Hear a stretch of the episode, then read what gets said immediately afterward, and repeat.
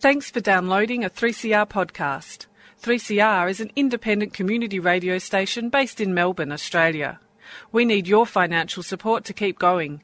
Go to www.3cr.org.au for more information and to donate online. Now stay tuned for your 3CR podcast. Well, you know, for some, it's sex, drugs, and rock and roll. But for me, it's wine, food, and a good book. They are all in Kirsty Manning's debut novel, The Midsummer Garden. Welcome, Kirsty. And thank you for giving me such a great read. Oh, thank you. Ah. Happy to be here. Sometimes research takes us to incredible places, and I can tell in Midsummer Garden, it's taken you to uh, interesting places too Tasmania and Tuscany, wine growing areas, and the gastronomy of San Sebastian in Spain. But this book is not a travel guide, is it? no, no, it's not. It's a well crafted story set in different times. Well, let's start with Pip. Where's she? Where and when? In she's uh, Pip is the book opens in 2014, and Pip has just moved into a rundown, ramshackle cottage on her uh, fiance's property in Tasmania. It's a waterfront property. It's a vineyard that they've set up. Um, it kind of rolls down into the D'Entrecasteaux Channel, just south of Hobart, and she is um, she's she's about to begin her new, I guess, next stage of her life. She's really Philippa, but Pip by nickname, but Pippy by nature. I don't think I'll ever look at mudflats again without feeling reverence for what goes on underneath them. Now, Kirsty Manning, I know that you've foraged for pippies. How do you do it? You actually, um, so my husband, I should add, is Tasmanian. So we we spend quite a bit of time on the coastline in Tasmania. So and it's just what they do. Tasmanians seem to spend a lot of time on and about the water, and seafood and seafaring is a way of life for them. And um, so you go down to the mud flat and you actually um, dig your hands in the into the gritty kind of silt, really. It's a mixture of mud and sand up to the elbow, and you scoop out a handful of sand and you kind of spread the sand on the on top of the the corrugations of the the sand, I guess it is, and then pick up the pippies and throw them in a bucket. And then take them away and cook and then them. take them away and cook them on the barbecue. Well, this surprised me because I've heard about in, invasive species of oysters. You know, you get the uh, Pacific oysters and things, but I didn't realise we had invasive species of clams and mussels. mollusks. Yes. Yeah. Well, um, in writing this book, I spoke to uh, quite a number of PhD students and people with doctorates in marine biology and ask them about um, because it is a book about finding balance, and I think um, you don't realise, but the mudflats are very. I guess it is an area that moderates our environment, the water, it keeps it clean. And mollusks, their nature is that they clean and filter our water and clean and filter Why is all of this relevant to Pip? because she spends her life studying balance and trying to find the perfect, um, I guess, equilibrium for the environment. And she's very passionate. She wants to save her stretch of shoreline. Um, with the introduction of international shipping, has come. And creatures from far away, but she completely has failed to miss that she has uh, no balance in her own life. She's So- doing a PhD and she wants to finish it. She wants to make finish her it. father proud. Now, you talk about a balance because she also balances her cooking with all the natural herbs that she picks up on the way, and she's a very, very good cook too. And uh, she she works part time in uh, a restaurant in um, down in Hobart too.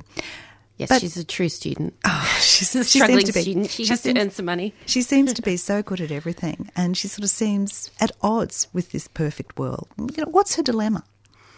Well, her dilemma is I think it's a pretty um, standard dilemma for contemporary women. I mean, she is comprised of lots of different elements. I wouldn't say she's great at a lot of things, but she enjoys a lot of things. And but her dilemma is um, she really wants to finish her PhD, but and I actually spoke to the doctorates the doctors about this. And um, when you are doing a PhD, it's quite quite difficult. It's quite grueling at the end, especially if you go from a love of the outdoors to data crunching for months on end. And um, and I asked them what what would it take to walk away from a PhD because it's after years of study. Why would you walk away from a PhD? And they said um, funding cuts and changes to policy and a breakup in a relationship. So I thought they're all going in the book.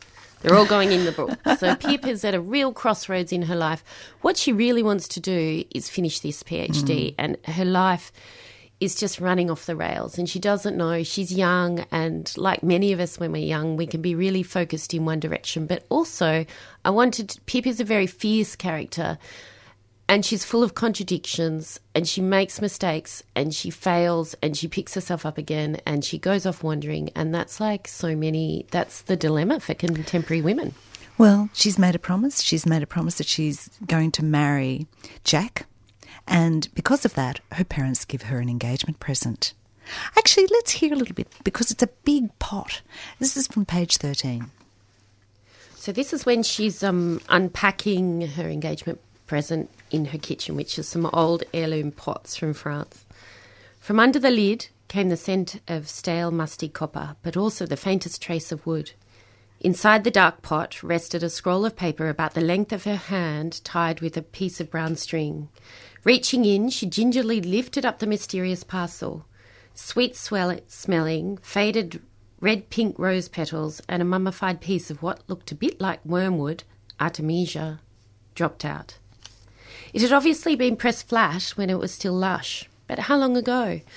Now the feathery fronds had lost their chlorophyll pigments, hardened and turned silver, like the delicate antique French lace she'd been eyeing off for her wedding dress.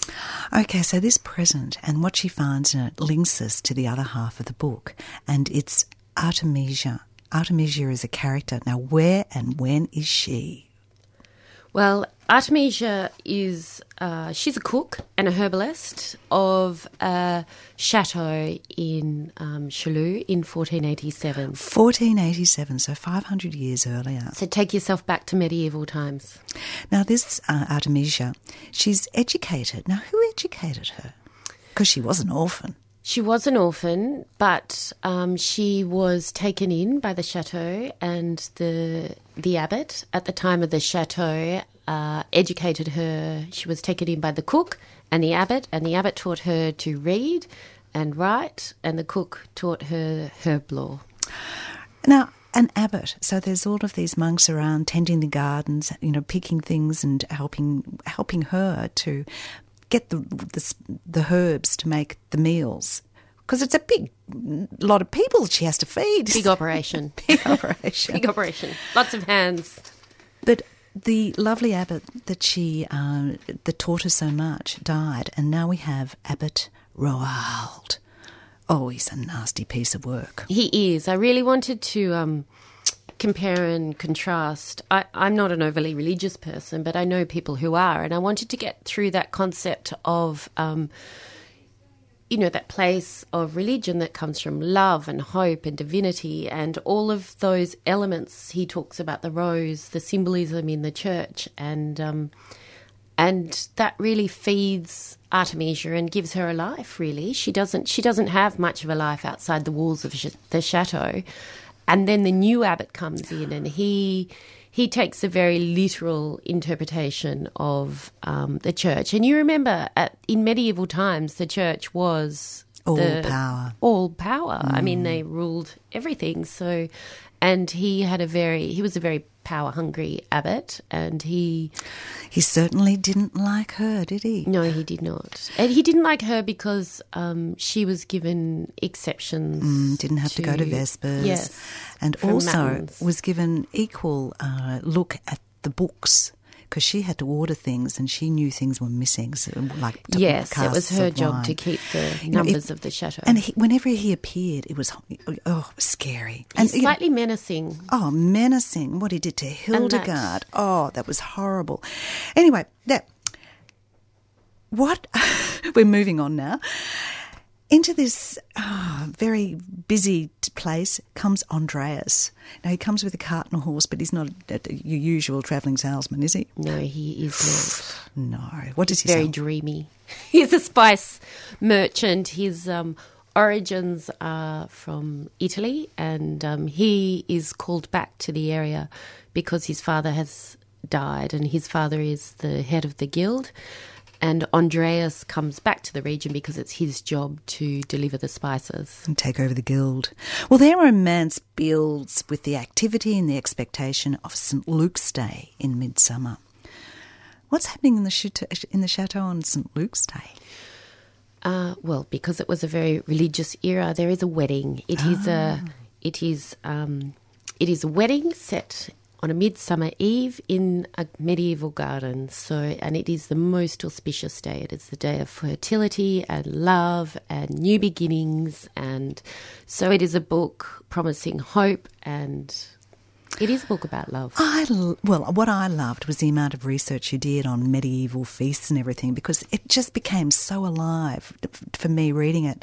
You know, it was such a busy, busy chateau with everything arriving that day. There was the Oya bringing roasted geese, the boulanger, the bread rolls, the ubelua pancakes for the soup, and of course Andreas was being, bringing pots of sugar and salt and rose water laced with nutmeg, cinnamon, and myrrh. Now, what was that rose water, going to be used for?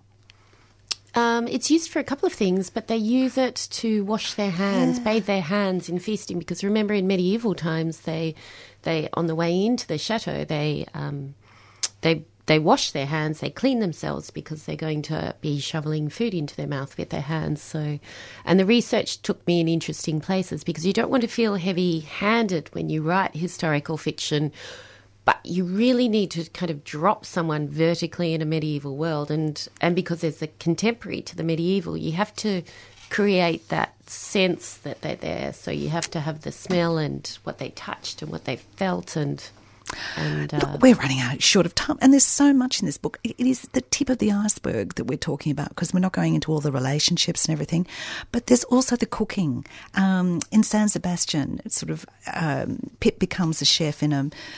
Um, uh, what's it? A, a I guess the molecular gastronomy me- yeah, restaurant, molecular- one of the fancy ones in um, and she sort of talks about that type of cooking, the closest to alchemy she's ever come. yes Well, look, the the climax brings both of these women to their entremet. What's the entremet? Well, the entremet uh, in medieval times, it's the pinnacle of any feast, any banquet in that time. And what they brought to the table were these surprise dishes. So they would be as simple as fruit with um, glossy fruit that had pate underneath, or pies that were loaded with birds and rabbits and doves that kind of burst forth out of the pastry in the ceiling. And she creates a very special one She for does. our wedding. And there's so much here about gardens. You take us through gardens. We walk, we smell, we see. Kirsty Manning, it's just a beautiful book. Oh, thank you very much. Two women who share a love of herbs, but at different places and different times. Both follow their hearts, but to different outcomes.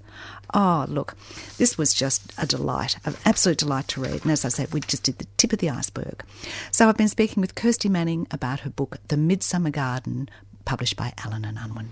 Thank you, Kirsty. It sounds like a feast for the senses. Oh, it was. And there was wine. And wine. Ah, an Epicurean delight. Well, I have an interview with Peter Polites uh, from Sydney, so here we go. Sydney, homosexuality, addiction, brutality, infidelity. Peter Polites' novel, Down the Hume, is a confronting look at a particular urban culture. So, Peter, welcome to 3CR. Thank you, David. Now, it's your style of writing, perhaps, that is the most captivating when you first open this book. It's sharp and edgy. And for example, everyone called it Sydney winter, but WTF. Bright, cold, yellow blue skies. Blinds weren't a barrier to that annoying morning light. The sun woke me early and set the tone. Wrecked, sleepless, never refreshed, but oh, the Cyrenaps. It took the sheen off the sun and dulled its glare. My eyes had inbuilt polarised lenses. How did you manage to capture this voice? Uh, the voice for me started with a residency, and that residency is my home suburb in the western suburbs. Of Sydney? Yeah. And I think kind of just walking around, listening to people speak at petrol stations, at gyms, in the kebab shops, they have a machine gun staccato. And my intention was to try and capture that thought. How essential is that to if you're going to write a genuine novel, the the voice of the environment? Oh, I think all great literature is rooted in place. Once you understand the grounding of your place, then you can look for what people can relate to and what makes us human. I want to come back to that notion of place because uh, the title of the book is Down the Hume, and the chapters are all streets in and around Sydney. But I'll come back to that later because I'm just wondering if there's a disconnect, perhaps me being a Melbourne boy, identifying with that place. But what we have is a character called Bucks, who is the central character. And names play an interesting part in this uh, novel. How did Bucks get his name? In Greek culture, there is a, like Australian culture, there is a history of nicknameification, but in Greek culture it happens with the last syllables of the names. So Bucks's real name is Lambraki, Lambros, a very common name in Greek culture. And Lambraki became Baki, which became Bucks. But this is the interesting thing. We don't actually get that explanation of his name until well into the novel. And all the other names, Nice Arms Pete, Trainer Bob, The Doc, they're almost without, I won't say without personality. There is personality behind them, but they're not named. They're not named, and I have conceptualized different characters with names. So Nice Arms Pete is Peter Smith, and The Doc has his name of Gil Martin. And the names for me, because a lot of the characters represent metaphorical allegories to certain ideas within the Australian landscape, that's why they haven't got concrete names and names that disappear and are drowned within their own ideas. But it means then that their personalities are concepts in some ways rather than, I won't say real people, they are real, but without a name, there's a, a sort of disassociation. There is. Yeah. yeah, I agree with that. Bucks is also Greek. Yeah. That causes a few problems. Like a tiny bit, maybe. Well, Bucks is homosexual. Yeah. And the tiny problem it causes in the Greek community, perhaps being Greek, Peter, you can explain uh, what the significance of this is. I think there's a really strong history of homosexuality within Greek culture, you know, and I think what's interesting for me is Bucks doesn't have a relationship with his father. Well, he's been disowned by his father. But it hasn't been, cl- but it, maybe it's not because of the homosexuality. Ah. Because his mother accepts his homosexuality without any problem. But she uh, sort of avoids, well, the mother and the son get together, but they do it when the father's not around. Yeah. So there's a complex relationship at play. I've tried to construct Bucks and his homosexuality just existing in the western suburbs. But my experience of uh, a lot of young queer people now, especially Greek, more, so maybe some of the more established communities, is that there is a conflict there at the initial stages. But then essentially it gets accepted and normalised, which is what I've seen in a lot of my queer support group as well. What you've got here, however, is a transported Greek culture, which is also common to Melbourne as well, where the older parents have come out and have retained their identity, their Greek identity. In fact, I've got a Greek neighbour, and his mother still has very limited English, but they hold on to the old ways. I do love them for that. Um, and I think that's beautiful. I love the fact that we live in a country where you can work in a factory for 50 years, never learn to speak English, but you can still buy a house and you can have a home and you can set down roots and still be Australian. That is wonderful. But what I'm seeing now, which is contrasting from the frozen Greek diaspora of yesteryear, is all the crisis Greeks coming in. And I wouldn't even say they're Greek, I would say they're actually European. Yes, they've transformed, whereas the diaspora has held on to the old ways. And it's only when you go back that you see the change that has occurred in the home country. But there's in some ways, a parallel between this transported Greek culture and the homosexual culture. There's a lot of dysfunction in both, it seems. Will I be correct? Yeah, there is. I think the interpretation of cultures or any subgroups or any specific parochial understanding of a tribe kind of breeds dysfunction, but it also breeds beauty and tenderness and intimacy in a way that nothing else can. I mean, marriages are dysfunctional and in the traditional Greek situation, some of which have been arranged marriages and things like that. The relationships in the homosexual culture that you've got in this book also seem to be dysfunctional as well. So that's that's the sort of parallel that I saw. That's what that's really what equality is about. All of us being dysfunctional together. But that that sort of lends a rather would you say pessimistic view to the storytelling? Of course, but that's the intention of the book is that it's a noir book, and uh, noir books are intentionally pessimistic, and they're lose-lose situations. The loss that is occurring, um, there's an all-pervading dysfunction in Bucks's life. He's an addict. Yeah. He's in an abusive relationship. There's infidelity uh, abounding. So there doesn't seem to be the possibility of getting any stability. No, there isn't. Bucks can't make good choices. My character, Mm. he has a very limited framework, and he has a very limited framework of what he thinks love is. Sometimes when you're in a bad position, you think love is violence, and that's what my character is interpreting. Well, he's in a very violent relationship with Nice Arms Pete. I mean, domestic violence. It'd, it'd be classified as domestic violence, It's- basically. yeah, it is. Well, I classify domestic violence quite loosely in terms of physical abuse and psychological abuse, and I Hmm. think that's the coercive control elements of domestic violence are just as damaging as the physical violence. But then there's one particular scene, and it's a sex scene that you've written, and it's described in detail. Uh, he's giving fellatio to a doctor, but the ultimate intent is to steal the doctor's pass so that Bucks can obtain drugs. So here's sex, which is supposedly enjoyable or mutual, uh, a shared uh, experience, but the intention is somewhat other. Yeah. I think the thing about sex a lot of the time is that sex is seen as sex can be a beautiful thing and sex can be a violent thing and sex can be a violent and beautiful thing. Um, and I guess I the sex in this book is not nice sex. Mm. It's not enjoyable sex. It's not a novel you'll read because you it's a not an erotic novel at all. I think Eros has really left these characters. Yes, there isn't that uh, sense of joy or fulfillment or being uplifted. There's always some other intent. Uh, there's deception going on behind it. All of these sorts of things. I'm wondering then, how much can we say that this is an image of the homosexual culture? What there's a danger in saying that. There I is a danger. yes. There is, and I think I do see this as a classic noir. Mm. You know, and I think this has all the elements of a noir trope.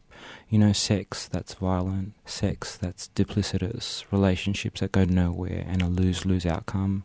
And I, what I've seen in the community, in my community, is that there are a lot of functioning, healthy relationships. Yeah. People raising beautiful, smart children, and uh, I see this book as about the bad homosexual Mm. and I think there's an element of assimilation that's going on with the gay community as well. And I want to say that there are other people out there that are having difficulties assimilating Mm. to that.